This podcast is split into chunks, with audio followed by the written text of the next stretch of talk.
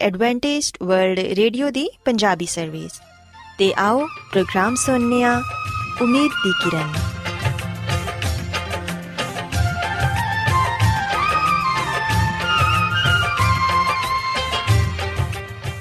ਸਾਥਿਓ, ਪ੍ਰੋਗਰਾਮ ਉਮੀਦ ਦੀ ਕਿਰਨ ਦੇ ਨਾਲ ਮੈਂ ਤੁਹਾਡੀ ਮੇਜ਼ਬਾਨ ਫਰਾਸਲੀਮ ਤੁਹਾਡੀ ਖidmat 'ਚ ਹਾਜ਼ਰ ਹਾਂ।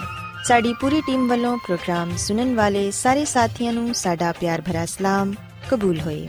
ਸਾਥਿਓ, ਉਮੀਦ ਕਰਨੀਆ ਕਿ ਤੁਸੀਂ ਸਾਰੇ ਖੁਦਾ ਤਾਲਾ ਦੇ ਫਜ਼ਲੋ ਕਰਮ ਨਾਲ ਖੈਰੀਅਤ ਨਾਲ ਹੋ। ਤੇ ਸਾਡੀ ਇਹ ਦੁਆ ਹੈ ਕਿ ਤੁਸੀਂ ਜਿੱਥੇ ਕਿਤੇ ਵੀ ਰਹੋ, ਖੁਦਾਵੰਦ ਖੁਦਾ ਤੁਹਾਡੇ ਨਾਲ ਹੋਣ ਤੇ ਤੁਹਾਡੀ ਹਿਫਾਜ਼ਤ ਤੇ ਰਹਿਨਮਾਈ ਕਰਨ। ਸਾਥਿਓ, ਇਸ ਤੋਂ ਪਹਿਲਾਂ ਕਿ ਅੱਜ ਦੇ ਪ੍ਰੋਗਰਾਮ ਨੂੰ ਸ਼ੁਰੂ ਕੀਤਾ ਜਾਏ, ਆਓ ਪਹਿਲਾਂ ਪ੍ਰੋਗਰਾਮ ਦੀ ਤਫਸੀਲ ਸੁਣ ਲਵੋ।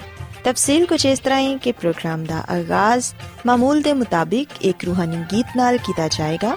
ਤੇ ਗੀਤ ਦੇ ਬਾਅਦ ਬੱਚਿਆਂ ਦੇ ਲਈ ਬਾਈਬਲ ਮੁਕੱਦਸ ਚੋਂ ਬਾਈਬਲ ਕਹਾਣੀ ਪੇਸ਼ ਕੀਤੀ ਜਾਏਗੀ ਤੇ ਸਾਥੀਓ ਪ੍ਰੋਗਰਾਮ ਦੇ ਆਖਿਰ 'ਚ ਖੁਦਾਵੰਦ ਦੇ ਖਾਦਮ ਅਜ਼ਮਤ ਇਮਾਨੁਅਲ ਖੁਦਾਵੰਦ ਦੇ ਅਲਾਹੀ ਪਾਕਲਾਮ ਚੋਂ ਪੇਗਾਮ ਪੇਸ਼ ਕਰਨਗੇ ਆਓ ਸਾਥੀਓ ਸਭ ਤੋਂ ਪਹਿਲਾਂ ਖੁਦਾਵੰਦ ਦੀ ਤਾਰੀਫ 'ਚ ਇਹ ਖੂਬਸੂਰਤ ਗੀਤ ਸੁਣੀਏ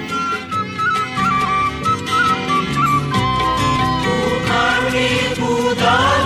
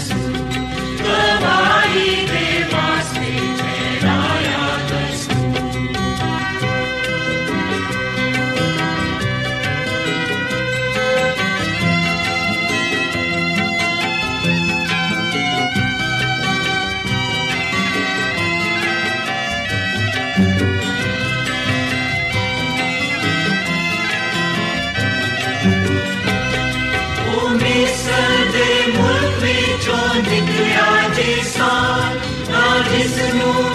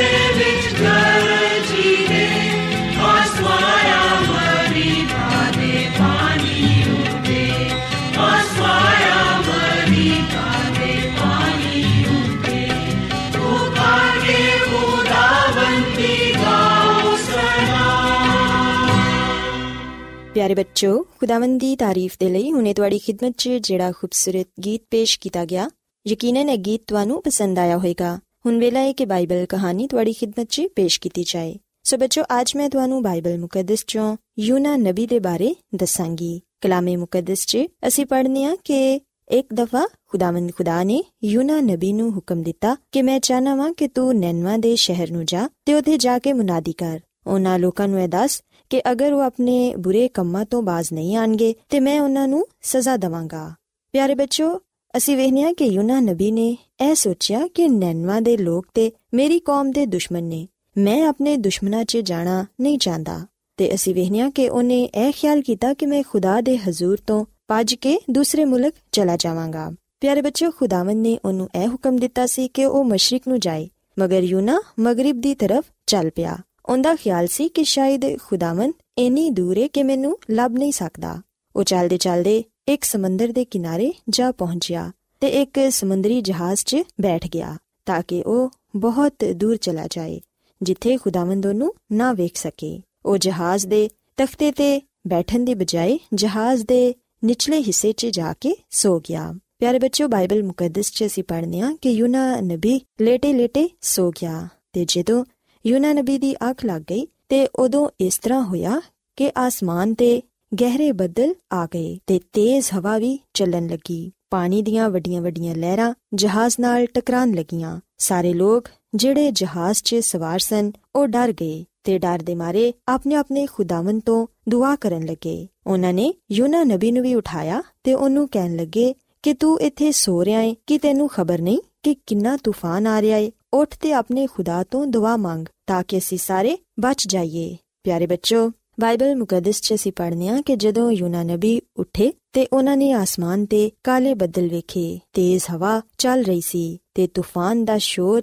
ਸੁਣ ਕੇ ਉਹ ਜਾਣ ਗਿਆ ਕਿ ਖੁਦਾਵੰ ਨੇ ਉਹਨੂੰ ਵੇਖ ਲਿਆ ਏ ਯੂਨਾ ਨਬੀ ਉਸ ਜਹਾਜ਼ 'ਚ ਜਿਹੜੇ ਲੋਕ ਸਵਾਰ ਸਨ, ਉਹਨਾਂ ਨੂੰ ਕਹਿਣ ਲੱਗਾ ਕਿ ਇਹ ਤੂਫਾਨ ਮੇਰੀ ਵਜ੍ਹਾ ਤੋਂ ਆਇਆ ਏ। ਕਿਉਂਕਿ ਮੈਂ ਬਦੀ ਕੀਤੀ ਏ ਤੇ ਖੁਦਾਵੰਦ ਦੀ ਨਾਫਰਮਾਨੀ ਕੀਤੀ ਏ। ਯੂਨਾ ਨਬੀ ਨੇ ਉਸ ਜਹਾਜ਼ 'ਚ ਜਿਹੜੇ ਲੋਕ ਬੈਠੇ ਸਨ, ਉਹਨਾਂ ਨੂੰ ਇਹ ਕਿਹਾ ਕਿ ਅਗਰ ਤੁਸੀਂ ਮੈਨੂੰ ਇਸ ਸਮੁੰਦਰ 'ਚ ਸੁੱਟ ਦਵੋਗੇ ਤੇ ਫਿਰ ਇਹ ਤੂਫਾਨ ਰੁਕ ਜਾਏਗਾ। ਲੇਕਿਨ ਬੱਚੋ ਅਸੀਂ ਵੇਖਿਆ ਕਿ ਉਹ ਲੋਕ ਯੂਨਾ ਨਬੀ ਦੇ ਨਾਲ ਇਸ ਤਰ੍ਹਾਂ ਦਾ ਸਲੂਕ ਕਰਨਾ ਨਹੀਂ ਚਾਹੁੰਦੇ ਸਨ। ਇਸ ਲਈ ਉਹਨਾਂ ਨੇ ਜਹਾਜ਼ ਨੂੰ ਕੰਟਰੋਲ ਕਰਨ ਦੀ ਬੜੀ ਕੋਸ਼ਿਸ਼ ਕੀਤੀ, ਮਗਰ ਉਹ ناکਾਮਯਾਬ ਰਹੇ ਤੇ ਫਿਰ ਉਹਨਾਂ ਨੇ ਫੈਸਲਾ ਕੀਤਾ ਕਿ ਅਸੀਂ ਯੂਨਾ ਨੂੰ ਸਮੁੰਦਰ 'ਚ ਸੁੱਟ ਦਵਾਂਗੇ। ਤੇ ਬੱਚੋ, ਬਾਈਬਲ ਮੁਕੱਦਸ 'ਚ ਅਸੀਂ ਪੜ੍ਹਨੇ ਆ ਕਿ ਜਿਵੇਂ ਹੀ ਉਹਨਾਂ ਨੇ ਯੂਨਾ ਨਬੀ ਨੂੰ ਪਾਣੀ 'ਚ ਸੁੱਟਿਆ, ਉਦੋਂ ਇੱਕਦਮ ਤੂਫਾਨ ਥਮ ਗਿਆ ਤੇ ਹਵਾ ਵੀ ਰੁਕ ਗਈ।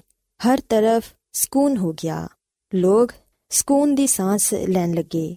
ਪਿਆਰੇ ਬੱਚਿਓ, ਬਾਈਬਲ ਮੁਕੱਦਸ 'ਚ ਅਸੀਂ ਪੜ੍ਹਨੇ ਆ ਕਿ ਖੁਦਾਵੰਦ ਖੁਦਾ ਹਜੇ ਵੀ ਯੂਨਾ ਨਬੀ ਦੀ ਹਿਫਾਜ਼ਤ ਕਰ ਰਹੇ ਸਨ। ਖੁਦਾਵੰਦ ਖੁਦਾ ਨੇ ਉਹਨਾਂ ਨੂੰ ਡੁੱਬਣ ਨਾ ਦਿੱਤਾ, ਬਲਕਿ ਇੱਕ ਬਹੁਤ ਵੱਡੀ ਮੱਛਲੀ ਨੇ ਯੂਨਾ ਨਬੀ ਨੂੰ ਨਿਗਲ ਲਿਆ।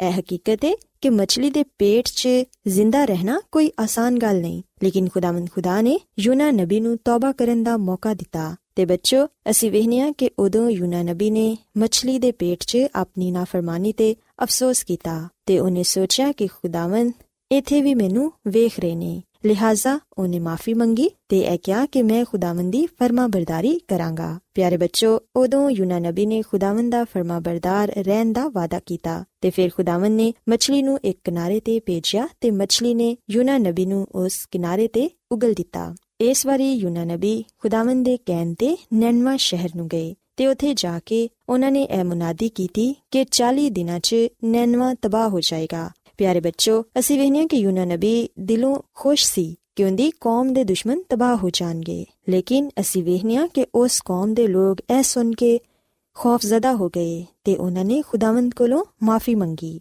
ਉਹਨਾਂ ਨੂੰ ਅਹਿਸਾਸ ਹੋ ਗਿਆ ਕਿ ਉਹਨਾਂ ਨੇ ਬਹੁਤ ਬਦੀ ਕੀਤੀ ਏ ਤੇ ਫਿਰ ਉਸ ਸ਼ਹਿਰ ਦੇ ਬਾਦਸ਼ਾਹ ਨੇ ਵੀ ਕਿਹਾ ਕਿ ਅਸੀਂ ਸਾਰੇ ਮਿਲ ਕੇ ਦੁਆ ਕਰਾਂਗੇ। ਸ਼ਾਇਦ ਖੁਦਾਵੰਦ ਨੂੰ ਸਾਡੇ ਤੇ ਰਹਿਮ ਆ ਜਾਏ ਤੇ ਉਹ ਸਾਨੂੰ ਮਾਫ ਕਰ ਦੇਵੇ। ਪਿਆਰੇ ਬੱਚਿਓ, ਅਸੀਂ ਵੇਖਿਆ ਕਿ ਨੈਨਵਾ ਦੇ ਲੋਕ ਸਾਰੇ ਮਿਲ ਕੇ ਦੁਆ ਕਰਨ ਲੱਗੇ ਤੇ ਉਹਨਾਂ ਨੇ ਖੁਦਾਵੰਦ ਕੋਲੋਂ ਮਾਫੀ ਮੰਗੀ ਤੇ ਫਿਰ ਬਾਈਬਲ ਮੁਕੱਦਸ 'ਚ ਅਸੀਂ ਪੜ੍ਹਨੇ ਆ ਕਿ ਖੁਦਾਵੰਦ ਖੁਦਾ ਨੇ ਉਹਨਾਂ ਲੋਕਾਂ ਦੀ ਦੁਆ ਸੁਣ ਲਈ। ਖੁਦਾਵੰਦ ਨੇ ਉਹਨਾਂ ਤੇ ਰਹਿਮ ਕੀਤਾ ਤੇ ਇਸ ਦੌਰਾਨ ਯੂਨਾ ਨਬੀ ਵੀ ਨੈਨਵਾ ਦੇ ਕੋਲ ਇੱਕ ਛੋਟੀ ਪਹਾੜੀ ਤੇ ਬੈਠੇ ਰਹੇ। ਤੇ ਜਿਸ ਪਹਾੜੀ ਤੇ ਉਹ ਬੈਠੇ ਸਨ, ਉਥੇ ਇੱਕ ਬੇਲ ਉਗੀ ਤੇ ਬੱਚੋ ਸੀ ਵੇਖਿਆ ਕਿ ਉਹ ਬੇਲ ਬਹੁਤ ਜਲਦ ਵੱਧ ਗਈ। ਉਹ ਬੇਲ ਇੰਨੀ ਵੱਡੀ ਸੀ ਕਿ ਉਹਦੇ ਸਾਏ ਤਲੇ ਯੂਨਾ ਨਬੀ ਆਰਾਮ ਕਰ ਸਕਦੇ ਸਨ। ਤੇ ਫਿਰ ਜਦੋਂ ਸਵੇਰ ਹੋਈ ਤੇ ਉਦੋਂ ਇਸ ਤਰ੍ਹਾਂ ਹੋਇਆ ਕਿ ਖੁਦਾਵੰਦ ਨੇ ਇੱਕ ਕੀੜਾ ਭੇਜਿਆ, ਜਿਹੜਾ ਕਿ ਉਸ ਬੇਲ ਦੀਆਂ ਜੜ੍ਹਾਂ ਨੂੰ ਖਾ ਗਿਆ।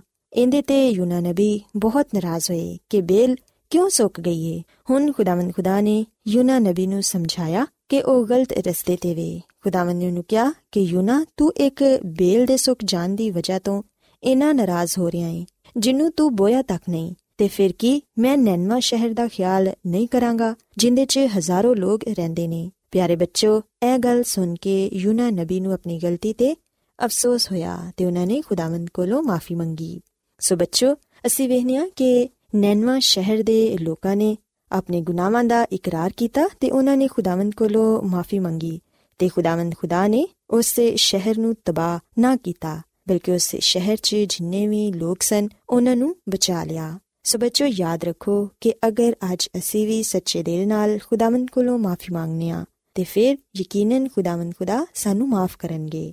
ਇਸੇ ਤਰ੍ਹਾਂ ਇਹ ਗੱਲ ਵੀ ਯਾਦ ਰੱਖੋ ਕਿ ਜਿਵੇਂ ਯੂਨਾ ਨਬੀ ਖੁਦਾਵੰਦ ਦੀ ਨਜ਼ਰ ਤੋਂ ਪਾਜ ਰਿਹਾ ਸੀ, ਅਸਾਂ ਖੁਦਾਵੰਦ ਦੀ ਨਜ਼ਰ ਤੋਂ ਨਹੀਂ ਪਛਣਾ ਬਲਕਿ ਅਸਾਂ ਖੁਦਾਵੰਦ ਖੁਦਾ ਦੇ ਹੁਕਮਾਂ ਤੇ ਅਮਲ ਕਰਨਾ ਹੈ ਕਿਉਂਕਿ ਉਹ ਸਾਨੂੰ ਹਰ ਜਗ੍ਹਾ ਵੇਖਦੇ ਨੇ, ਉਹਨਾਂ ਦੀ ਨਜ਼ਰ ਹਰ ਇੱਕ ਸ਼ਖਸ ਤੇ ਵੇ। ਪਿਆਰੇ ਬੱਚੋ, ਅਗਰ ਅਸੀਂ ਅਚਾਨਿਆ ਕਿ ਅਸੀਂ ਖੁਦਾਵੰਦ ਦੇ ਬੇਟੇ ਤੇ ਬੇਟੀਆਂ ਕਹਿਲਾਈਏ, ਤੇ ਫਿਰ ਉਹਨਾਂ ਦੇ ਹੁਕਮਾਂ ਤੇ ਅਮਲ ਕਰਨਾ ਸਾਡਾ ਫਰਜ਼ ਹੈ ਉਮੀਦ ਕਰਨੀਆ ਕਿ ਅੱਜ ਦੀ ਬਾਈਬਲ ਕਹਾਣੀ ਤੁਹਾਨੂੰ ਪਸੰਦ ਆਈ ਹੋਵੇਗੀ।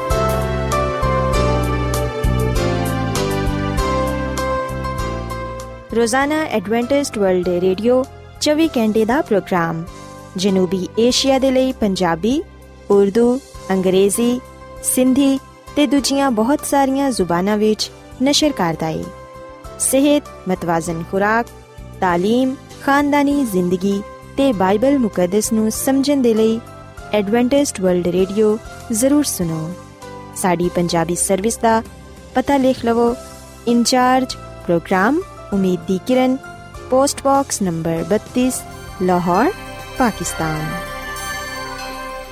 Adventist World Radio ਵੱਲੋਂ ਪ੍ਰੋਗਰਾਮ ਉਮੀਦ ਦੀ ਕਿਰਨ ਨਿਸ਼ਰ ਕੀਤਾ ਜਾ ਰਿਹਾ ਹੈ ਹੁਣ ਵੇਲਾ ਹੈ ਕਿ ਅਸੀਂ ਖੁਦਾ ਦੇ ਪਾਕ ਕਲਾਮ ਚੋਂ ਪੈਗਾਮ ਸੁਣੀਏ ਤੇ ਅੱਜ ਤੁਹਾਡੇ ਲਈ ਪੈਗਾਮ ਖੁਦਾ ਦੇ ਖਾਦਮ ਅਜ਼ਮਤ ਇਮਨੁਅਲ ਪੇਸ਼ ਕਰਨਗੇ ਤੇ ਆਓ ਆਪਣੇ ਦਿਲਾਂ ਨੂੰ ਤਿਆਰ ਕਰੀਏ ਤੇ ਖੁਦਾ ਦੇ ਕਲਾਮ ਨੂੰ ਸੁਣੀਏ। ਯਿਸੂ ਮਸੀਹ ਦੇ ਬਾਬਰਕਤ ਨਾਮ ਵਿੱਚ ਸਾਰੇ ਸਾਥੀਆਂ ਨੂੰ ਸਲਾਮ।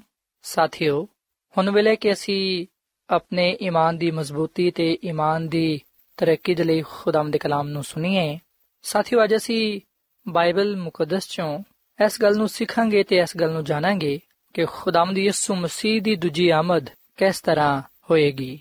ਯਾਨੀ ਕਿ ਜਿਸ ਦਿਨ ਯਿਸੂ ਮਸੀਹ ਆਣਗੇ, ਉਸ ਵੇਲੇ ਕਿਸ ਤਰ੍ਹਾਂ ਦਾ ਨਜ਼ਾਰਾ ਸਾਨੂੰ ਵੇਖਣ ਨੂੰ ਮਿਲੇਗਾ ਯਿਸੂ ਮਸੀਹ ਦੀ ਦੂਜੀ ਆਮਦ ਤੇ ਕਿਸ ਤਰ੍ਹਾਂ ਦਾ ਸਮਾਂ ਹੋਏਗਾ ਯਿਸੂ ਮਸੀਹ ਦੀ ਦੂਜੀ ਆਮਦ ਦੇ ਦਿਨ ਵਿੱਚ ਕੀ ਕੁਝ ਹੋਏਗਾ ਬਾਈਬਲ ਮੁਕੱਦਸ ਸਾਨੂੰ ਇਹ ਬਾਰੇ ਕੀ تعلیم ਦਿੰਦੀ ਏ ਕਿ ਯਿਸੂ ਮਸੀਹ ਕਿਵੇਂ ਜਾਂ ਕਿਸ ਤਰ੍ਹਾਂ ਆਪਣੀ ਦੂਜੀ ਆਮਦ ਤੇ ਇਸ ਦੁਨੀਆਂ ਵਿੱਚ ਆਵੇਗਾ ਸਾਥੀਓ ਆਓ ਇਹਨਾਂ ਸਾਰੀਆਂ ਗੱਲਾਂ ਨੂੰ ਜਾਣਨ ਵਾਸਤੇ ਸਾਰੇ ਸਵਾਲਾਂ ਦਾ ਜਵਾਬ ਪਾਣ ਵਾਸਤੇ ਅਸੀਂ ਬਾਈਬਲ ਮੁਕੱਦਸ ਚੋਂ ਰਹਿਨਮਾਈ ਹਾਸਲ ਕਰੀਏ ਅਗਰ ਅਸੀਂ ਬਾਈਬਲ ਮੁਕੱਦਸ ਦੇ ਨਵੇਂ ਏਧਨਾਮੇ ਵਿੱਚ ਮੱਤੀ ਰਸੂਲ ਦੀ ਮਾਰਫਤ ਲਿਖੀ ਗਈ ਅੰਜੀਲ, ਇਹਦੇ ਪੰਜੀ ਬਾਬ ਦੀ 31ਵੀਂ ਐਤ ਪੜ੍ਹੀਏ ਤੇ ਇਥੇ ਆ ਗੱਲ ਬਿਆਨ ਕੀਤੀ ਗਈ ਏ ਕਿ ਜਦੋਂ ਇਬਨੇ ਆਦਮ ਆਪਣੇ ਜਲਾਲ ਵਿੱਚ ਆਏਗਾ ਤੇ ਸਾਰੇ ਫਰਿਸ਼ਤੇ ਉਹਦੇ ਨਾਲ ਆਣਗੇ, ਫਿਰ ਉਹ ਆਪਣੇ ਜਲਾਲ ਦੇ ਤਖਤ ਤੇ ਬੈਵੇਗਾ ਸਾਥੀਓ, ਬਾਈਬਲ ਮੁਕੱਦਸ ਦੇ ਇਸ ਹਵਾਲੇ ਵਿੱਚ ਇਬਨੇ ਆਦਮ ਯਿਸੂ ਮਸੀਹ ਨੂੰ ਕਿਹਾ ਗਿਆ ਵੇ।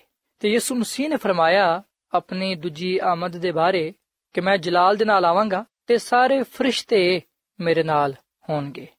ਸੋ ਸਾਥੀਓ ਆ ਗੱਲ ਯਾਦ ਰੱਖੋ ਕਿ ਜਿਹੜੇ ਦਿਨ ਯਿਸੂ ਮਸੀਹ ਦੀ ਦੂਜੀ ਆਮਦ ਹੋਏਗੀ, ਜਦੋਂ ਯਿਸੂ ਮਸੀਹ ਆਸਮਾਨ ਤੋਂ ਇਸ ਦੁਨੀਆਂ ਵਿੱਚ ਆਣਗੇ, ਉਸ ਦਿਨ ਯਿਸੂ ਮਸੀਹ ਦੇ ਨਾਲ ਆਸਮਾਨ ਦੇ ਸਾਰੇ ਫਰਿਸ਼ਤੇ ਉਹਦੇ ਨਾਲ ਹੋਣਗੇ।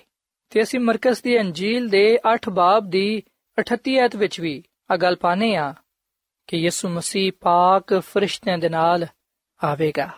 ਸੋ ਸਾਥੀਓ, ਖੁਦਾ ਦਾ ਬੰਦਾ ਮਤੀ ਰਸੂਲ ਔਰ ਫਿਰ ਮਰਕਸ ਰਸੂਲ ਯਿਸੂ ਮਸੀਹ ਦੇ ਅਲਫਾਜ਼ਾਂ ਨੂੰ, ਯਿਸੂ ਮਸੀਹ ਦੇ ਕਲਾਮ ਨੂੰ ਬਿਆਨ ਕਰਦੇ ਨੇ ਤੇ ਸਾਡੇ ਤੱਕ ਇਸ ਖੁਸ਼ਖਬਰੀ ਦੇ ਪੈਗਾਮ ਨੂੰ ਪਹੁੰਚਾਉਂਦੇ ਨੇ ਕਿ ਯਿਸੂ ਮਸੀਹ ਦੀ ਦੂਜੀ ਆਮਦ ਕੁਝ ਇਸ ਤਰ੍ਹਾਂ ਹੋਏਗੀ ਕਿ ਜਦੋਂ ਯਿਸੂ ਮਸੀਹ ਇਸ ਦੁਨੀਆ ਵਿੱਚ ਆਏਗਾ, ਉਸ ਵੇਲੇ ਆਸਮਾਨ ਦੇ ਸਾਰੇ ਫਰਿਸ਼ਤੇ ਉਹਦੇ ਨਾਲ ਹੋਣਗੇ।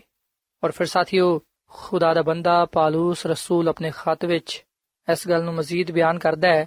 ਅਗਰ ਅਸੀਂ ਪਾਲੂਸ ਰਸੂਲ ਦਾ ਦੂਜਾ ਖਤ ਥੰਸਲੀਕਿਓਂ ਦੇ ਨਾਮ ਦੇ 11ਵੇਂ ਬਾਬ ਦੀ 7ਵੀਂ ਅਧ ਪੜ੍ਹੀਏ, ਤੇ ਇੱਥੇ ਇਹ ਗੱਲ ਬਿਆਨ ਕੀਤੀ ਗਈ ਏ ਕਿ ਤੁਹਾਨੂੰ ਮੁਸੀਬਤ ਉਠਾਉਣ ਵਾਲਿਆਂ ਨੂੰ ਸਾਡੇ ਨਾਲ ਆਰਾਮ ਦੇਵੇ, ਜਦੋਂ ਖੁਦਾਵੰਦ ਯਿਸੂ ਮਸੀਹ ਆਪਣੇ ਕਵੀ ਫਰਿਸ਼ਤਿਆਂ ਦੇ ਨਾਲ ਜਲਦੀ ਹੋਈ ਅੱਗ ਵਿੱਚ ਆਸਮਾਨ ਤੋਂ ਜ਼ਾਹਿਰ ਹੋਏਗਾ। ਸੋ ਸਾਥੀਓ, ਅਸੀਂ ਵਿਖਨੇ ਕਿ ਖੁਦਾਵੰਦ ਦਾ ਕਲਾਮ ਬਿਆਨ ਕਰਦਾ ਹੈ ਕਿ ਯਿਸੂ ਮਸੀਹ ਦੀ ਦੂਜੀ ਆਮਦ ਤੇ ਆਸਮਾਨ ਦੇ ਸਾਰੇ ਫਰਿਸ਼ਤੇ ਉਹਦੇ ਨਾਲ ਹੋਣਗੇ। ਇਸੇ ਲਈ ਹੀ ਯਿਸੂ ਮਸੀਹ ਦੀ ਦੂਜੀ ਆਮਦ ਜਲਾਲੀ ਤੇ ਜ਼ਹਿਰਾ ਆਮਦ ਹੋਏਗੀ। ਕਿਉਂਕਿ ਸਾਥੀਓ, ਅਸੀਂ ਵਿਖਨੇ ਕਿ ਬਹੁਤ ਸਾਰੇ ਲੋਕ ਨੇ ਜਿਹੜੇ ਕਿ ਆ ਗੱਲ ਕਹਿੰਦੇ ਨੇ ਕਿ ਯਿਸੂ ਮਸੀਹ ਪੁਸ਼ੀਦਾ ਤੌਰ ਨਾਲ ਇਸ ਦੁਨੀਆਂ ਵਿੱਚ ਆਣਗੇ ਖੁਫੀਆ ਤੌਰ ਨਾਲ ਆਣਗੇ ਚੋਰ ਦੀ ਤਰ੍ਹਾਂ ਆ ਜਾਣਗੇ। ਪਰ ਸਾਥੀਓ, ਅਸੀਂ ਵਿਖਨੇ ਕਿ ਬਾਈਬਲ ਮੁਕੱਦਸ ਵਿੱਚ ਆ ਗੱਲ ਬਿਆਨ ਕੀਤੀ ਗਈ ਹੈ ਕਿ ਯਿਸੂ ਮਸੀਹ ਦੀ ਦੂਜੀ ਆਮਦ, ਜਲਾਲੀ ਆਮਦ ਹੋਏਗੀ, ਬੜੀ ਕੁਦਰਤ ਵਾਲੀ ਹੋਏਗੀ। ਯਿਸੂ ਮਸੀਹ ਬੜੀ ਕੁਦਰਤ ਤੇ ਜਲਾਲ ਦੇ ਨਾਲ ਇਸ ਦੁਨੀਆਂ ਵਿੱਚ ਆਣਗੇ। ਅਗਰ ਅਸੀਂ ਮਤੀ ਦੀ ਅੰਜੀਲ ਦੇ 24 ਬਾਬ ਦੀ 30 ਐਤ ਪੜ੍ਹੀਏ, ਤੇ ਇੱਥੇ ਆ ਗੱਲ ਲਿਖੀ ਹੋਈ ਹੈ ਕਿ ਉਸ ਵੇਲੇ ਇਬਨ ਆਦਮ ਦਾ ਨਿਸ਼ਾਨ ਆਸਮਾਨ ਤੋਂ ਵਿਖਾਈ ਦੇਵੇਗਾ। ਉਸ ਵੇਲੇ ਜ਼ਮੀਨ ਦੀਆਂ ਸਾਰੇ ਕੌਮਾਂ ਛਾਤੀ ਪਿਟਣ ਗਿਆ ਤੇ ਇਬਨ ਆਦਮ ਨੂੰ ਬੜੀ ਕੁਦਰਤ ਤੇ ਜਲਾਲ ਦੇ ਨਾਲ ਆਸਮਾਨ ਦੇ ਬਦਲਾਂ ਤੇ ਆਂਦੇ ਵੇਖਣ ਗਿਆ ਸੋ ਸਾਥੀਓ, ਜਦੋਂ ਯਿਸੂ ਮਸੀਹ ਦੀ ਦੂਜੀ ਆਮਦ ਹੋਏਗੀ, ਉਸ ਵੇਲੇ ਆਸਮਾਨ ਦੇ ਸਾਰੇ ਫਰਿਸ਼ਤੇ ਯਿਸੂ ਮਸੀਹ ਦੇ ਨਾਲ ਹੋਣਗੇ ਤੇ ਯਿਸੂ ਮਸੀਹ ਬੜੀ ਕੁਦਰਤ ਤੇ ਜਲਾਲ ਦੇ ਨਾਲ ਇਸ ਦੁਨੀਆਂ ਵਿੱਚ ਆਏਗਾ। ਤੇ ਇਸ ਵਿਖਨੇ ਕਿ ਯਿਸੂ ਮਸੀਹ ਨੇ ਖੁਦ ਆਪਣੀ ਦੂਜੀ ਆਮਦ ਦੇ ਬਾਰੇ ਗੱਲ ਬਿਆਨ ਕੀਤੀ ਹੈ ਯਿਸੂ ਮਸੀਹ ਨੇ ਖੁਦ ਆ ਫਰਮਾਇਆ ਹੈ ਕਿ ਤੁਸੀਂ ਖੁਦ ਇਬਨ ਆਦਮ ਨੂੰ ਬੜੀ ਕੁਦਰਤ ਤੇ ਜਲਾਲ ਦੇ ਨਾਲ ਆਸਮਾਨ ਦੇ ਬਦਲਾਂ ਤੇ ਆਂਦੇ ਵੇਖੋਗੇ। ਤੇ ਯਹੋਨਾ ਵੀ ਇਸ ਗੱਲ ਦੀ ਗਵਾਹੀ ਦਿੰਦਾ ਹੈ। ਮੁਕਾਸ਼ਵਾ ਦੀ ਕਿਤਾਬ ਦੇ ਪਹਿਲੇ ਬਾਬ ਦੀ 7 ਆਇਤ ਵਿੱਚ ਕਿ ਵੇਖੋ, ਉਹ ਬਦਲਾਂ ਦੇ ਨਾਲ ਆਉਣ ਵਾਲਾ ਹੈ ਤੇ ਆਰੇ ਖਾਖ ਉਹਨੂੰ ਵਿਖੇਗੀ, ਤੇ ਜਿਨ੍ਹਾਂ ਨੇ ਉਹਨੂੰ ਛੇੜਿਆ ਸੀ, ਉਹ ਵੀ ਉਹਨੂੰ ਵੇਖਣਗੇ, ਤੇ ਜ਼ਮੀਨ ਦੇ ਸਾਰੇ ਕਬੀਲੇ ਉਹਦੇ ਸਬਬ ਤੋਂ ਛਾਤੀ ਪਿਟਣਗੇ। ਬੇਸ਼ੱਕ, ਆਮੀਨ। ਸੋ ਸਾਥੀਓ, ਅਸੀਂ ਬਾਈਬਲ ਮੁਕੱਦਸ ਵਿੱਚ ਇਸ ਗੱਲ ਨੂੰ ਪੜ੍ਹਨੇ ਆ ਕਿ ਯਿਸੂ ਮਸੀਹ ਦੀ ਦੂਜੀ ਆਮਦ, ਜਲਾਲੀ ਆਮਦ ਹੋਏਗੀ, ਬੜੀ ਕੁਦਰਤ ਵਾਲੀ ਆਮਦ ਹੋਏਗੀ। ਔਰ ਫਿਰ ਸਾਥੀਓ ਇਸ ਵੀ ਨੇ ਕਿ ਬਾਈਬਲ ਮੁਕੱਦਸ ਵਿੱਚ ਆ ਵੀ ਗੱਲ ਬਿਆਨ ਕੀਤੀ ਗਈ ਹੈ ਕਿ ਯਿਸੂ ਮਸੀਹ ਦੀ ਦੂਜੀ ਆਮਦ ਦਾ ਕੀ ਤਰੀਕਾਕਾਰ ਹੋਏਗਾ? ਸਾਥੀਓ, ਜਦੋਂ ਯਿਸੂ ਮਸੀਹ ਪਹਿਲੀ ਦਫਾ ਇਸ ਦੁਨੀਆਂ ਵਿੱਚ ਆਏ, ਜਦੋਂ ਯਿਸੂ ਮਸੀਹ ਦੀ ਪਹਿਲੀ ਆਮਦ ਇਸ ਦੁਨੀਆਂ ਵਿੱਚ ਹੋਈ, ਉਸ ਵੇਲੇ ਇਸ ਵੀ ਨੇ ਕਿ ਯਿਸੂ ਮਸੀਹ ਨੇ ਬੱਚੇ ਦੀ ਸੂਰਤ ਅਪਣਾਈ। ਉਹ ਇੱਕ ਕੁਮਾਰੀ ਔਰਤ ਤੋਂ ਪੈਦਾ ਹੋਏ। ਰੂਲ ਕੁਦਸ ਦੀ ਕੁਦਰਤ ਦੇ ਨਾਲ ਉਹਨਾਂ ਦੀ ਪਦਾਇਸ਼ ਹੋਈ। ਪਰ ਸਾਥੀਓ, ਹੁਣ ਜਦੋਂ ਯਿਸੂ ਮਸੀਹ ਇਸ ਦੁਨੀਆਂ ਵਿੱਚ ਆਣਗੇ ਹੁਣ ਜਦੋਂ ਯਿਸੂ ਮਸੀਹ ਦੀ ਦੂਜੀ ਆਮਦ ਹੋਏਗੀ ਇਸ ਦੁਨੀਆਂ ਵਿੱਚ, ਅਸੀਂ ਬਾਈਬਲ ਮੁਕੱਦਸ ਵਿੱਚ ਅਗਲ ਪੜ੍ਹਨੇ ਆ ਕਿ ਹੁਣ ਯਿਸੂ ਮਸੀਹ ਬੜੇ ਜਲਾਲ ਦੇ ਨਾਲ, ਬੜੀ ਕੁਦਰਤ ਦੇ ਨਾਲ ਇਸ ਦੁਨੀਆਂ ਵਿੱਚ ਆਣਗੇ ਤੇ ਆਸਮਾਨ ਦੇ ਫਰਿਸ਼ਤੇ ਉਹਦੇ ਨਾਲ ਹੋਣਗੇ। ਤੇ ਪਾਲੂਸ ਰਸੂਲ ਆਪਣੇ ਖਤ ਵਿੱਚ ਅਗਲ ਬਿਆਨ ਕਰਦਾ ਹੈ, ਅਗਰ ਅਸੀਂ ਪਾਲੂਸ ਰਸੂਲ ਦਾ ਪਹਿਲਾ ਖਤ ਤਸਲੀਕੂ ਦੇ ਨਾਮ ਦੇ 4 ਬਾਬ ਦੀ 15ਵੀਂ 16ਵੀਂ ਤੇ 17ਵੀਂ ਅਧ ਪੜ੍ਹੀਏ, ਤੇ ਇੱਥੇ ਅਗਲ ਬਿਆਨ ਕੀਤੀ ਗਈ ਹੈ ਕਿ ਅਸੀਂ ਤੁਹਾਨੂੰ ਖੁਦਾਵੰਦ ਦੇ ਕਲਾਮ ਦੇ ਮੁਤਾਬਿਕ ਕਹਨੇ ਆ ਕਿ ਅਸੀਂ ਜਿਹੜੇ ਕਿ ਜ਼ਿੰਦਾ ਵਾਂ, ਖੁਦਾਵੰਦ ਦੇ ਆਨ ਤੱਕ ਬਾਕੀ ਰਵਾਂਗੇ, ਸੁੱਤੇ ਹੋਇਆਂ ਕੋਲੋਂ ਅੱਗੇ ਹਰਗਿਜ਼ ਨਹੀਂ ਵਧਾਂਗੇ। ਕਿਉਂਕਿ ਖੁਦਾਵੰਦ ਖੁਦ ਆਸਮਾਨ ਤੋਂ ਲਲਕਾਰ ਤੇ ਮੁਕਰਬ ਫਰਿਸ਼ਤੇ ਦੀ ਆਵਾਜ਼ ਤੇ ਖੁਦਾ ਦੇ ਨਰਸਿੰਗੇ ਦੇ ਨਾਲ ਉਤਰ ਆਏਗਾ ਤੇ ਪਹਿਲੂ ਤੇ ਉਹ ਜਿਹੜੇ ਮਸੀਹ ਵਿੱਚ ਮੂਏ, ਉਹ ਜੀ ਉਠਣਗੇ ਫਿਰ ਅਸੀਂ ਜਿਹੜੇ ਕਿ ਜ਼ਿੰਦਾ ਬਾਕੀ ਹੋਵਾਂਗੇ, ਉਹਨਾਂ ਦੇ ਨਾਲ ਬਦਲਾਂ ਤੇ ਉਠਾਏ ਜਾਵਾਂਗੇ ਤਾਂ ਕਿ ਹਵਾ ਵਿੱਚ ਖੁਦਾਵੰਦ ਦਾ ਇਸਤਕਬਾਲ ਕਰੀਏ ਤੇ ਇਸੇ ਤਰ੍ਹਾਂ ਹਮੇਸ਼ਾ ਖੁਦਾਵੰਦ ਦੇ ਨਾਲ ਰਵਾਂਗੇ। ਸੋ ਪਾਲੂਸ ਰਸੂਲ ਯਿਸੂ ਮਸੀਹ ਦੀ ਦੂਜੀ ਆਮਦ ਦੇ ਤਰੀਕੇਕਾਰ ਨੂੰ ਬਿਆਨ ਕਰਦਾ ਹੈ ਕਿ ਯਿਸੂ ਮਸੀਹ ਕਿਸ ਤਰ੍ਹਾਂ ਇਸ ਦੁਨੀਆਂ ਵਿੱਚ ਆਣਗੇ ਯਿਸੂ ਮਸੀਹ ਕਿਵੇਂ ਇਸ ਦੁਨੀਆਂ ਵਿੱਚ ਆਣਗੇ ਪਾਲੂਸ ਰਸੂਲ ਅਗਲ ਬਿਆਨ ਕਰਦਾ ਹੈ ਕਿ ਖੁਦਾਵੰਦ ਖੁਦ ਆਸਮਾਨ ਤੋਂ ਲਲਕਾਰੇਗਾ, ਮੁਕਰਬ ਫਰਿਸ਼ਤੇ ਦੀ ਆਵਾਜ਼ ਹੋਏਗੀ ਤੇ ਖੁਦਾਵੰਦ ਨਰਸਿੰਗੇ ਦੇ ਨਾਲ ਉਤਰਾਏਗਾ ਤੇ ਉਹ ਆਪਣੇ ਲੋਕਾਂ ਨੂੰ ਆਪਣੇ ਨਾਲ ਲੈ ਜਾਏਗਾ।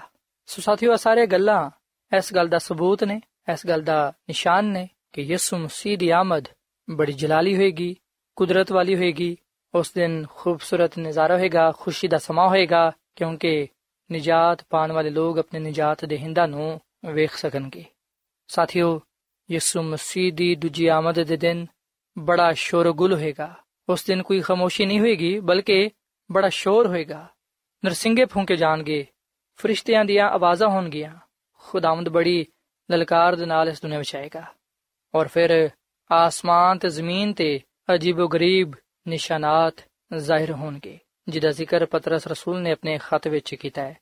ਅਗਰ ਅਸੀਂ ਬਾਈਬਲ ਮੁਕੱਦਸ ਦੇ ਨਵੇਂ ਯਾਦਨਾਮੇ ਵਿੱਚ ਪਤਰਸ ਰਸੂਲ ਦਾ ਦੂਜਾ ਖਾਤੇ ਦੇ 3 ਬਾਬ ਦੀ 10ਵੀਂ ਅਧ ਪੜ੍ਹੀਏ ਤੇ ਇੱਥੇ ਇਹ ਗੱਲ ਬਿਆਨ ਕੀਤੀ ਗਈ ਹੈ ਕਿ ਖੁਦਾਵੰਦ ਦਾ ਦਿਨ ਚੋਰ ਦੀ ਤਰ੍ਹਾਂ ਆ ਜਾਏਗਾ, ਉਸ ਦਿਨ ਆਸਮਾਨ ਬੜੇ ਸ਼ੋਰ ਦੇ ਨਾਲ ਬਰਬਾਦ ਹੋ ਜਾਣਗੇ, ਅਜਰਾਮੇ ਫਲਕ ਹਰਾਰਤ ਦੀ ਸ਼ਿੱਦਤ ਦੇ ਨਾਲ ਪਿਘਲ ਜਾਣਗੇ, ਜ਼ਮੀਨ ਤੇ ਉਹਦੇ ਕੰਮ ਜਲ ਜਾਣਗੇ। ਸੋ ਸਾਥੀਓ, ਅਸੀਂ ਵਿਖਨੇ ਕਿ ਪਤਰਸ ਰਸੂਲ ਅਗਲ ਬਿਆਨ ਕਰਦਾ ਹੈ ਕਿ ਯਿਸੂ ਮਸੀਹ ਦੀ ਦੂਜੀ ਆਮਦ ਦਾ ਦਿਨ ਚੋਰ ਦੀ ਤਰ੍ਹਾਂ ਆ ਜਾਏਗਾ। ਯਾਨੀ ਕਿ ਯਿਸੂ ਮਸੀਹ ਦੀ ਆਮਦ ਇੱਕਦਮ ਇਸ ਦੁਨੀਆਂ ਵਿੱਚ ਹੋਏਗੀ। ਸਾਥੀਓ, ਯਾਦ ਰੱਖੋ ਕਿ ਬਾਈਬਲ ਮੁਕੱਦਸ ਵਿੱਚ ਕਿਧਰੇ ਵੀ ਇਹ ਗੱਲ ਬਿਆਨ ਨਹੀਂ ਕੀਤੀ ਗਈ ਕਿ ਯਿਸੂ ਮਸੀਹ ਦੀ ਜਿਹੜੀ ਦੂਜੀ ਆਮਦ ਹੈ ਉਹ ਫਲਾਂ ਸਾਲ ਹੋਏਗੀ। ਕਿ ਦਫਾ ਲੋਕ ਆਪਣੇ ਵੱਲੋਂ ਵਕਤ ਤੇ ਤਾਰੀਖ ਦੱਸਦੇ ਨੇ ਕਿ ਫਲਾਂ ਵੇਲੇ ਫਲਾਂ ਤਾਰੀਖ ਤੇ ਯਿਸੂ ਮਸੀਹ ਨੇ ਆਣਾ ਹੈ। ਜਦਕਿ ਇਹਦੇ ਬਾਰੇ ਬਾਈਬਲ ਮੁਕੱਦਸ ਖਾਮੋਸ਼ ਹੈ। ਇਹਦੇ ਬਾਰੇ ਬਾਈਬਲ ਮੁਕੱਦਸ ਵਿੱਚ ਕੁਝ ਵੀ ਨਹੀਂ ਦੱਸਿਆ ਗਿਆ। ਬਾਈਬਲ ਮੁਕੱਦਸ ਵਿੱਚ ਇਸ ਗੱਲ ਤੇ ਜ਼ੋਰ ਦਿੱਤਾ ਗਿਆ ਹੈ ਕਿ ਯਿਸੂ ਮਸੀਹ ਦੀ ਦੂਜੀ ਆਮਦ ਹੋਏਗੀ। ਉਹ ਜਲਾਲ ਦੇ ਨਾਲ, ਕੁਦਰਤ ਦੇ ਨਾਲ ਆਣਗੇ। ਉਹਦੇ ਨਾਲ ਫਰਿਸ਼ਤੇ ਹੋਣਗੇ। ਜਿਸ ਦਿਨ ਉਹ ਆਏਗਾ, ਆਸਮਾਨ ਤੇ ਜ਼ਮੀਨ ਤੋਂ ਨਿਸ਼ਾਨਾਤ ਜ਼ਾਹਿਰ ਹੋਣਗੇ। ਲੋਕ ਉਹਨੂੰ ਖੁਦ ਆਂਦੇ ਵੇਖਣਗੇ। ਸੋ ਸਾਥੀਓ, ਜਦੋਂ ਅਸੀਂ ਇਹਨਾਂ ਸਾਰਾ ਗੱਲਾਂ ਨੂੰ ਬਾਈਬਲ ਮੁਕੱਦਸ ਵਿੱਚ ਪੜ੍ਹਨੇ ਆ ਉਸ ਵੇਲੇ ਯਕੀਨਨ ਅਸੀਂ ਇਸ ਗੱਲ ਨੂੰ ਜਾਣਨ ਵਾਲੇ ਤੇ ਸਿੱਖਣ ਵਾਲੇ ਬਣਨੇ ਆ ਕਿ ਯਿਸੂ ਮਸੀਹ ਦੀ ਦੂਜੀ ਆਮਦ ਜਲਾਲੀ ਆਮਦ ਹੈ ਬੜੀ ਕੁਦਰਤ ਵਾਲੀ ਆਮਦ ਹੈ ਯਿਸੂ ਮਸੀਹ ਜਦੋਂ ਇਸ ਦੁਨੀਆਂ ਵਿੱਚ ਆਣਗੇ ਉਸ ਵੇਲੇ ਪਾਕ ਫਰਿਸ਼ਤੇ ਉਹਦੇ ਨਾਲ ਹੋਣਗੇ, ਉਹ ਬੜੀ ਕੁਦਰਤ ਤੇ ਜਲਾਲ ਦੇ ਨਾਲ ਆਣਗੇ, ਨਰਸਿੰਗੇ ਦੀ ਬੜੀ ਆਵਾਜ਼ ਦੇ ਨਾਲ ਆਣਗੇ, ਬੜੀ ਲਲਕਾਰ ਦੇ ਨਾਲ ਆਣਗੇ, ਮੁਕਰਬ ਫਰਿਸ਼ਤੇ ਦੀ ਆਵਾਜ਼ ਦੇ ਨਾਲ ਆਣਗੇ, ਬੜੇ ਸ਼ੋਰਗੁਲ ਦੇ ਨਾਲ ਆਣਗੇ, ਆਪਣੇ ਬਾਪ ਦੇ ਜਲਾਲ ਵਿੱਚ ਆਣਗੇ ਤੇ ਹਰ ਇੱਕ ਅੱਖ ਨੂੰ ਵੇਖ ਸਕੇਗੀ। ਸੋ ਸਾਥੀਓ, ਇਸ ਤੋਂ ਪਹਿਲਾਂ ਕਿ ਯਿਸੂ ਮਸੀਹ ਦੀ ਦੂਜੀ ਆਮਦ ਹੋਏ, ਇਸ ਤੋਂ ਪਹਿਲਾਂ ਕਿ ਯਿਸੂ ਮਸੀਹ ਇਸ ਦੁਨੀਆਂ ਵਿੱਚ ਆ ਜਾਏ, ਆਓ ਅਸੀਂ ਆਪਣੇ ਆਪ ਨੂੰ ਉਹਦੀ ਦੂਜੀ ਆਮਦ ਦੇ ਲਈ ਤਿਆਰ ਕਰੀਏ। ਯਾਦ ਰੱਖੋ ਕਿ ਯਿਸੂ ਮਸੀਹ ਦੀ ਦੂਜੀ ਆਮਦ ਇਸ ਲਈ ਹੋਏਗੀ ਤਾਂ ਕਿ ਉਹ ਆਪਣੇ ਲੋਕਾਂ ਨੂੰ ਆਪਣੇ ਨਾਲ ਅਬਦੀ ਬਾਦਸ਼ਾਹਤ ਵਿੱਚ ਲੈ ਜਾਣ। ਸੋ ਯਿਸੂ ਮਸੀਹ ਆਪਣੇ ਲੋਕਾਂ ਨੂੰ ਲੈ ਜਾਣ ਦੇ ਲਈ ਆਂਦੇ ਹੈ। ਉਹਨੇ ਖੁਦ ਆ ਫਰਮਾਇਆ ਹੈ, ਉਹਦਾ ਆਵਾਦਾ ਹੈ, ਅਗਰ ਅਸੀਂ ਯਹੋਨਾ ਦੀ ਅੰਜੀਲ ਦੇ 14ਵੇਂ ਬਾਬ ਦੀ ਪਹਿਲੀ ਆਇਤ ਤੋਂ ਲੈ ਕੇ ਤੀਜੀ ਤੱਕ ਪੜ੍ਹੀਏ ਤੇ ਇਥੇ ਅਗਲ ਬਿਆਨ ਕੀਤੀ ਗਈ ਹੈ ਯਿਸੂ ਮਸੀਹ ਨੇ ਫਰਮਾਇਆ ਕਿ ਤੁਹਾਡਾ ਦਿਲ ਨਾ ਘਬਰਾਏ, ਤੁਸੀਂ ਖੁਦਾ ਤੇ ਈਮਾਨ ਰੱਖਦੇ ਹੋ। ਮੇਰੇ ਤੇ ਵੀ ਈਮਾਨ ਰੱਖੋ। ਮੇਰੇ ਬਾਪ ਦੇ ਘਰ ਵਿੱਚ ਬਹੁਤ ਸਾਰੇ ਮਕਾਨ ਨੇ। ਅਗਰ ਨਾ ਹੁੰਦੇ ਤਾਂ ਮੈਂ ਤੁਹਾਨੂੰ ਕਹਿ ਦਿੰਦਾ, ਕਿਉਂਕਿ ਮੈਂ ਜਾਣਾ ਵਾਂ, ਤਾਂ ਕਿ ਤੁਹਾਡੇ ਲਈ ਜਗ੍ਹਾ ਤਿਆਰ ਕਰਾਂ। ਤੇ ਅਗਰ ਜਾ ਕੇ ਮੈਂ ਤੁਹਾਡੇ ਲਈ ਜਗ੍ਹਾ ਤਿਆਰ ਕਰਾਂ, ਤੇ ਫਿਰ ਆ ਕੇ ਤੁਹਾਨੂੰ ਮੈਂ ਆਪਣੇ ਨਾਲ ਲੈ ਜਾਵਾਂਗਾ, ਤਾਂ ਕਿ ਜਿੱਥੇ ਮੈਂ ਵਾਂ, ਉਥੇ ਤੁਸੀਂ ਵੀ ਹੋਵੋ। ਸੋ ਸਿਵਨੇ ਕਿ ਯਿਸੂ ਮਸੀਹ ਨੇ ਖੁਦ ਆ ਫਰਮਾਇਆ ਹੈ ਕਿ ਮੈਂ ਫਿਰ ਆ ਕੇ ਤੁਹਾਨੂੰ ਆਪਣੇ ਨਾਲ ਲੈ ਜਾਵਾਂਗਾ ਤਾਂ ਕਿ ਜਿੱਥੇ ਮੈਂ ਵਾਂ ਉਥੇ ਤੁਸੀਂ ਵੀ ਹੋਵੋ ਸੋ ਸਾਥੀਓ ਅਸ ਆਪਣੇ ਆਪ ਨੂੰ ਯਿਸੂ ਮਸੀਹ ਦੀ ਦੂਜੀ ਆਮਦ ਲਈ ਤਿਆਰ ਕਰਨਾ ਹੈ ਤੇ ਅਸੀਂ ਉਸ ਵੇਲੇ ਹੀ ਆਪਣੇ ਆਪ ਨੂੰ ਯਿਸੂ ਮਸੀਹ ਦੀ ਦੂਜੀ ਆਮਦ ਲਈ ਤਿਆਰ ਕਰ ਸਕਨੇ ਆ ਜਦੋਂ ਅਸੀਂ ਆਪਣੇ ਗੁਨਾਹਾਂ ਤੋਂ ਤੋਬਾ ਕਰਾਂਗੇ ਆਪਣੇ ਗੁਨਾਹਾਂ ਨੂੰ ਤਰਕ ਕਰਾਂਗੇ ਤੇ ਯਿਸੂ ਮਸੀਹ ਤੇ ਈਮਾਨ ਲਿਆਵਾਂਗੇ ਹੁਣ ਆਪਣਾ ਨਜਾਤ ਦੇ ਹਿੰਦਾ تسلیم ਕਰਦੇ ਹੋਇਆਂ ਉਹਦੇ ਕਲਾਮ ਤੇ ਉਹਦੇ ਹੁਕਮਾਂ ਤੇ ਅਮਲ ਕਰਾਂਗੇ ਜਦੋਂ ਅਸੀਂ ਆਪਣੇ ਆਪ ਨੂੰ ਉਹਦੀ ਮਰਜ਼ੀ ਦੇ ਤਾਬੇ ਰੱਖਾਂਗੇ, ਆਪਣਾ ਆਪ ਨੂੰ ਦਵਾਂਗੇ। ਉਸ ਵੇਲੇ ਯਕੀਨਨ ਖੁਦਾ ਦਾ ਜਲਾਲ ਸਾਡੀਆਂ ਜ਼ਿੰਦਗੀਆਂ ਤੋਂ ਜ਼ਾਹਿਰ ਹੋਏਗਾ ਤੇ ਅਸੀਂ ਆਪਣੇ ਆਪ ਨੂੰ ਉਹਦੀ ਆਮਦ ਲਈ ਵੀ ਤਿਆਰ ਕਰ ਸਕਾਂਗੇ। ਤੇ ਸਾਥੀਓ, ਇੱਥੇ ਮੈਂ ਤੁਹਾਨੂੰ ਖੁਦਾ ਦੀ ਖਾਦਮਾ ਮਿਸਿਸ ਐਲਨ ਜਵਾਈਟ ਦਾ ਇੱਕ ਇਕਤਬਾਸ ਪੜ੍ਹ ਕੇ ਸੁਣਾਉਣਾ ਚਾਹਾਂਗਾ।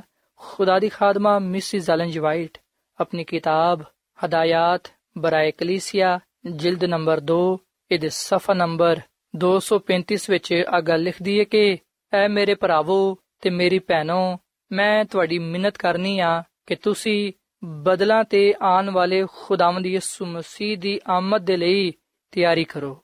ਦੁਨੀਆ ਦੀ ਮੁਹੱਬਤ ਨੂੰ ਰੋਜ਼ ਬਰੋਜ਼ ਆਪਣੇ ਦਿਲੋਂ ਬਾਹਰ ਕੱਢ ਦਰਵੋ ਤੇ ਆਪਣੇ ਤਜਰਬੇ ਨਾਲ ਇਸ ਗੱਲ ਨੂੰ ਜਾਣੋ ਕਿ ਖੁਦਾਵੰਦ ਯਿਸੂ ਮਸੀਹ ਦੇ ਨਾਲ ਰਿਫਾਕਤ ਰੱਖਣ ਦਾ ਕੀ ਮਤਲਬ ਹੈ ਉਹਦੀ ਅਦਾਲਤ ਦੇ ਲਈ ਤਿਆਰੀ ਕਰੋ ਤਾਂ ਕਿ ਜਦੋਂ ਖੁਦਾਵੰਦ ਯਿਸੂ ਮਸੀਹ ਵਾਪਸ ਆਏ। ਉਸ ਵੇਲੇ ਤੁਸੀਂ ਸਾਰੇ ਇਮਾਨਦਾਰਾਂ ਦੇ ਨਾਲ ਮਿਲ ਕੇ ਉਹਦੀ ਹਮਦ ਸਨਾ ਕਰ ਸਕੋ ਤੇ ਉਹਨਾਂ ਲੋਕਾਂ ਵਿੱਚ ਸ਼ਾਮਿਲ ਹੋ ਸਕੋ, ਜਿਹੜੇ ਇਤਮਾਨਾਨ ਦੇ ਨਾਲ ਆਪਣੇ ਖੁਦਾਵੰਦ ਦੇ ਨਾਲ ਮੁਲਾਕਾਤ ਕਰਨਗੇ।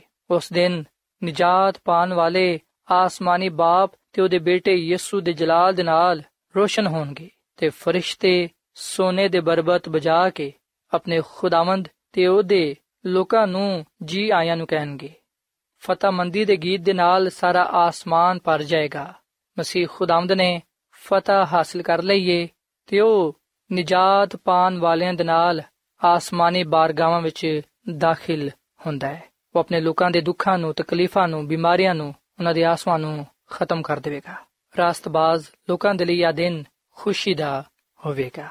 ਸੋ ਸਾਥੀਓ, ਇਸ ਕਲਾਮ ਦੇ ਨਾਲ ਅੱਜ ਮੈਂ ਤੁਹਾਡੇ ਅੱਗੇ ਅਪੀਲ ਕਰਨਾ ਕਿ ਤੁਸੀਂ ਆਪਣੇ ਗੁਨਾਹਾਂ ਨੂੰ ਤਰਕ ਕਰੋ ਤੋਬਾ ਕਰੋ ਤੇ ਯਿਸੂ ਮਸੀਹ ਤੇ ਈਮਾਨ ਲਿਆਓ ਤਾਂ ਕਿ ਆਪਣੇ ਗੁਨਾਹਾਂ ਤੋਂ ਮਾਫੀ ਪਾਉਂਦੇ ਹੋਇਆਂ ਨਜਾਤ ਹਾਸਲ ਕਰ ਸਕੋ ਤੇ ਆਪਣੇ ਆਪ ਨੂੰ ਯਿਸੂ ਮਸੀਹ ਦੀ ਆਮਦ ਲਈ ਤਿਆਰ ਕਰਕੇ ਯਿਸੂ ਮਸੀਹ ਦੇ ਨਾਲ ਉਹਦੀ ਦੂਜੀ ਆਮਦ ਤੇ ਉਸ ਬਾਦਸ਼ਾਹਤ ਵਿੱਚ ਜਾ ਸਕੋ ਜਿਹੜੀ ਕਿ ਉਹਨੇ ਆਪਣੇ ਲੋਕਾਂ ਦੇ ਲਈ ਤਿਆਰ ਕੀਤੀ ਹੈ ਸੋ ਸਾਥੀਓ ਇਸ ਵੇਲੇ ਮੈਂ ਤੁਹਾਡੇ ਨਾਲ ਮਿਲ ਕੇ ਦੁਆ ਕਰਨਾ ਚਾਹਨਾ ਆਓ ਅਸੀਂ ਖੁਦਾ ਦੇ ਹਜ਼ੂਰ ਆ ਦੁਆ ਕਰੀਏ ਕਿ ਖੁਦਾਵੰਦ ਸਾਨੂੰ ਗੁਨਾਹ ਤੇ ਗਲਬਾ ਤਾ ਫਰਮਾਏ ਸਾਨੂੰ ਨਜਾਤ ਬਖਸ਼ੇ ਤਾਂ ਕਿ ਅਸੀਂ ਉਸ ਬਾਦਸ਼ਾਹਤ ਵਿੱਚ ਜਾ ਸਕੀਏ ਜਿਹੜੀ ਕਿ ਉਹਨੇ ਆਪਣੇ ਲੋਕਾਂ ਦੇ ਲਈ ਬਣਾਈਏ ਆਓ ਸਾਥੀਓ, ਅਸੀਂ ਦੁਆ ਕਰੀਏ। ਐ ਜ਼ਮੀਨ ਤੇ ਆਸਮਾਨ ਦੇ ਖਾਲਕ ਤੇ ਮਾਲਿਕ ਜ਼ਿੰਦਾ ਖੁਦਾਵੰਦ, ਅਸੀਂ ਤੇਰੇ ਹਜ਼ੂਰਾਨੇ ਆ, ਤੇਰੇ ਨਾਮ ਨੂੰ ਇੱਜ਼ਤ ਜਲਾਲ ਦੇਨੇ ਆ, ਕਿਉਂਕਿ ਤੂੰ ਹੀ ਤਾਰੀਫ ਤੇ ਤਮਜੀਦ ਦੇ ਲਾਇਕ ਹੈ ਐ ਖੁਦਾਵੰਦ, ਅਸੀਂ ਤੇਰਾ ਸ਼ੁਕਰ ਅਦਾ ਕਰਨੇ ਆ ਕਿ ਤੂੰ ਸਾਨੂੰ ਖੁਸ਼ਖਬਰੀ ਦਾ ਪੈਗਾਮ ਦਿੱਤਾ ਹੈ। ਇਸ ਕਲਾਮ ਦੇ ਲਈ ਅਸੀਂ ਤੇਰਾ ਸ਼ੁਕਰ ਅਦਾ ਕਰਨੇ ਆ। ਐ ਖੁਦਾਵੰਦ ਸਾਨੂੰ ਰੂਹਾਨੀ ਬੇਦਾਰੀ ਰੂਹਾਨੀ ਤਿਆਰੀ عطا ਫਰਮਾ ਤਾਂ ਕਿ ਜਦੋਂ ਤੂੰ ਆਏ ਅਸੀਂ ਤੇਰੇ ਹਜ਼ੂਰ ਮਕਬੂਲ ਠਹਿਰੀਏ ਸਾਨੂੰ ਤੂੰ ਆਪਣੇ ਲੋਕਾਂ ਵਿੱਚ ਸ਼ਾਮਿਲ ਕਰ ਕਿਉਂਕਿ ਅਸੀਂ ਹਮੇਸ਼ਾ ਤੇਰੇ ਨਾਲ ਹੀ ਰਹਿਣਾ ਚਾਹਨੇ ਆ ਐ ਖੁਦਾਵੰਦ ਮੈਂ ਦੁਆ ਕਰਨਾ ਵਾ ਇਹਨਾਂ ਭਰਾਵਾਂ ਵਾਸਤੇ ਨਾ ਪੈਣਾ ਵਾਸਤੇ ਨਾ ਬੱਚਿਆਂ ਵਾਸਤੇ ਜਿਨ੍ਹਾਂ ਨੇ ਤੇਰੇ ਕਲਾਮ ਨੂੰ ਸੁਨਿਆ ਹੈ ਇਹਨਾਂ ਨੂੰ ਤੂੰ ਬੜੀ ਬਰਕਤ ਦੇ ਤੇ ਫਜ਼ਲ ਬਖਸ਼ ਕੇ ਅਸੀਂ ਤੇਰੀ ਦੂਜੀ ਆਮਦ ਦੇ ਪੈਗਾਮ ਨੂੰ ਹਮੇਸ਼ਾ ਯਾਦ ਰੱਖਦੇ ਹੋਏ ਆਪਣੇ ਆਪ ਨੂੰ ਤੇਰੀ ਆਮਦ ਲਈ ਤਿਆਰ ਕਰ ਸਕੀਏ ਕਿਉਂਕਿ ਤੂੰ ਆਪਣੇ ਲੋਕਾਂ ਨੂੰ ਹਕੀਕੀ ਬਾਦਸ਼ਾਹਤ ਵਿੱਚ ਲੈ ਜਾਣ ਦੇ ਲਈ ਆਂਦੇ ਹੈ। ਐ ਖੁਦਾਮ ਤੂੰ ਸਾਡੇ ਨਾਲ ਹੋ ਤੇ ਸਾਨੂੰ ਆਪਣੇ ਨਾਲ ਹਮੇਸ਼ਾ ਵਫਾਦਾਰ ਰਹਿਣ ਦੀ ਤੌਫੀਕ ਤਾ ਫਰਮਾ। ਕਿਉਂਕਿ ਇਹ ਸਭ ਕੁਝ ਮੰਗ ਲੈਨੇ ਆ ਯਿਸੂ ਮਸੀਹ ਦੇ ਨਾਮ ਵਿੱਚ। ਆਮੀਨ। ਐਡਵੈਂਟਿਸਟ ਵਰਲਡ ਰੇਡੀਓ ਵੱਲੋਂ ਪ੍ਰੋਗਰਾਮ ਉਮੀਦ ਦੀ ਕਿਰਨ ਨਿਸ਼ਰ ਕੀਤਾ ਜਾ ਰਿਹਾ ਸੀ। ਉਮੀਦ ਕਰਨੇ ਆ ਕਿ ਅੱਜ ਦਾ ਪ੍ਰੋਗਰਾਮ ਤੁਹਾਨੂੰ ਪਸੰਦ ਆਇਆ ਹੋਵੇਗਾ। ਆਪਣੀ ਦੁਆਇਆ ਦੁਰਖਾਸਤਾਂ ਦੇ ਲਈ ਤੇ ਬਾਈਬਲ ਮੁਕੱਦਸ ਨੂੰ ਜਾਣਨ ਦੇ ਲਈ ਤੁਸੀਂ ਸਾਨੂੰ ਇਸ ਨੰਬਰ ਤੇ WhatsApp ਕਰੋ। ਨੰਬਰ ਨੋਟ ਕਰ ਲਵੋ 001 747 281 2849 ਸਾਥਿਓ, ਤੁਸੀਂ ਸਾਡੇ ਪ੍ਰੋਗਰਾਮ ਇੰਟਰਨੈਟ ਤੇ ਵੀ ਸੁਣ ਸਕਦੇ ਹੋ। ਸਾਡੀ ਵੈਬਸਾਈਟ ਹੈ www.awr.org ਕੱਲ ਇਸੇ ਵੇਲੇ ਤੇ ਇਸੇ ਫ੍ਰੀਕਵੈਂਸੀ ਤੇ ਫੇਰ ਤੁਹਾਡੇ ਨਾਲ ਮੁਲਾਕਾਤ ਹੋਏਗੀ। ਹੁਣ ਆਪਣੀ ਮੇਜ਼ਬਾਨ ਫਰਾਜ਼ ਸਲੀਮ ਨੂੰ ਇਜਾਜ਼ਤ ਦਿਓ। ਖੁਦਾ ਹਾਫਿਜ਼।